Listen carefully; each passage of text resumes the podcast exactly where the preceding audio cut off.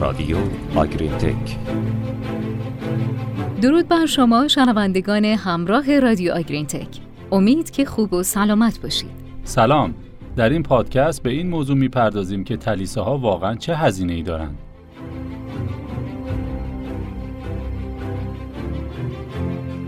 یکی از پرهزینه ترین بخش‌های دامداری پرورش تلیسه است. طوری که گفته شده بعد از هزینه تغذیه، پرورش تلیسه دومین بخش پرهزینه گله است. به همین دلیل هرچه بشه در هزینه پرورش تلیسه صرفه‌جویی کرد بدون اینکه بر عملکرد تلیسه ها تأثیر منفی بذاره، هزینه تولید شیر کم شده و دامدار سود بیشتری میبره. البته تعیین هزینه واقعی پرورش تلیسه های جایگزین کار سختیه، ولی این موضوع ارزش زیادی داره. به همین دلیل محققان دانشگاه کرنل به بیست و شش مزرعه گاو شیری نیویورک در ارزیابی هزینه‌های پرورش تلیسه کمک کردند.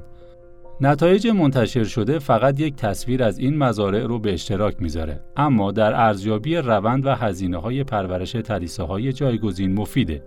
در این زمان مزارع کلیه ورودی‌ها و هزینه‌های مربوط به تلیسه‌ها رو ردیابی کردند و برای پیگیری درمان حیوانات از سوابق مشاوره گرفتند.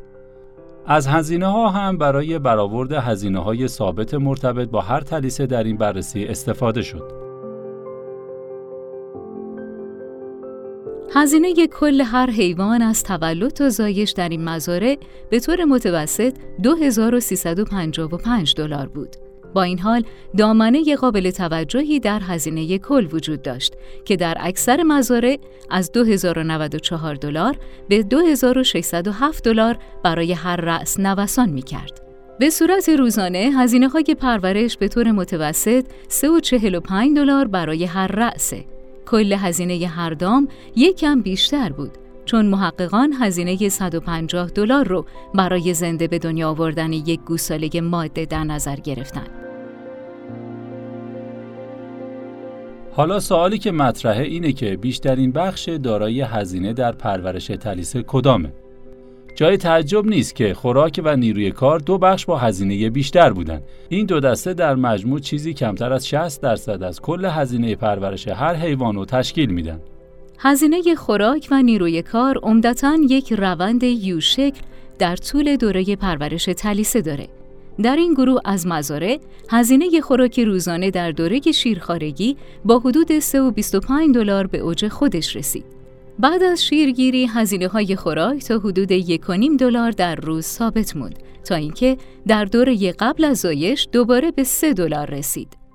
هزینه‌های نیروی کار دارای افت چشمگیرتری بود. از کمی بیش از یک و هفتاد دلار در روز در هنگام شیرخوارگی به بیست و دو سنت پس از شیرگیری. تشخیص فحلی و تلقیح هزینه ها رو در بلوغ افزایش داد، اما هزینه اونها مجدداً تا زمان زایش به میزان حدود یک دلار در روز برای هر حیوان کم میشه. اگرچه ما نمیخوایم مصرف خوراک‌های با کیفیت رو کاهش بدیم، اما بهره‌وری نیروی کار ممکنه غالباً هدف بهینه پرورش و نگهداری گاو شیری برای کاهش هزینه باشه، مخصوصاً برای تلیسه‌هایی که هنوز تولید سود نمی‌کنن. طراحی تسهیلات، فناوری‌ها و ساده‌سازی فرآیندها میتونه استفاده از نیروی کار رو بهبود بده.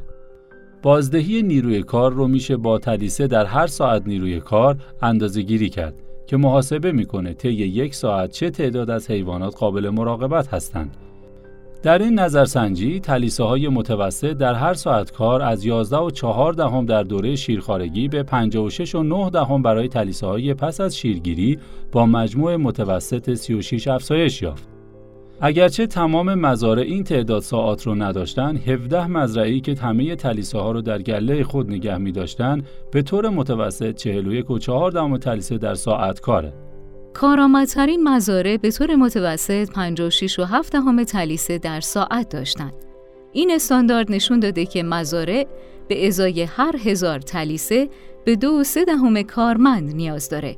در مقابل، مزارع با کمترین کارایی برای مراقبت از هر هزار تلیسه به هفت و یک دهم کارمند نیاز داره. نکته دیگه که باید در نظر گرفته بشه اینه که گروه بندی تلیسه ها رو به حداقل برسونید. این یک واقعیت مشهوره که گاو موجودی اجتماعیه، اما مطالعات نشون داده که حتی اجتماعی ترین گاو هم از گروه بندی مداوم و جدید لذت نمیبره. مطالعه‌ای که اخیراً در دانشگاه بریتیش کلمبیا انجام شده، تأثیر گروه بندی مداوم بر رفتار به ویژه عدم آسایش رو بررسی کرده. شانزده تلیسه شش ماه آموزش دیدن که از برس مکانیکی استفاده کنند، نوعی فناوری که معمولاً با لذت همراهه، و بعد به اونها این فرصت داده شد که هر دو روز ده دقیقه از برس استفاده کنند. زمان استفاده حیوانات از برس قبل، در حین و بعد از گروه بندی ثبت شد، با این فرض که تلیسه ها استفاده از برس رو در هنگام گروه بندی کاهش میدن. در طول مطالعه هر تلیسه به طور جداگانه در یک گروه اجتماعی جدید متشکل از دوازده تلیسه مسن و ناآشنا قرار گرفت. بعد به این تلیسه ها اجازه داده شد تا در هشت تا پنجاه و شش ساعت آینده در جایگاه‌های جدیدشون از برس استفاده کنند. بعد از پایان پنجاه و شش ساعت شانزده تلیسه رو به جایگاه اصلی خودشون برگردوندن و اجازه دادن تا با هم جایگاهی‌های آشنای خود مخلوط بشن، قبل از اینکه دوباره دو و چهار روز آزمایش بشن. محققان فهمیدن که بعد از گروه بندی جدید تلیسه ها مدت زمان استفاده از برس به طور متوسط چهل و چهار درصد کم شد. به گفته دانشمندان این نتایج نشون میده که گروه بندی مجدد برای گاوها یک تجربه استرس‌زا و از توانایی‌های اونها برای لذت بردن و آسایش کم میکنه. گروه بندی زیاد ممکنه باعث ایجاد تنش بشه و بنابراین حفظ گاوهای شیری در گروه‌های اجتماعی پایدار باید در نظر گرفته بشه. ممنون از همراهی شما با پادکست صد و هفتاد و شش آگرین تک و تا پادکست بعد، خدا یار و نگهدارتون.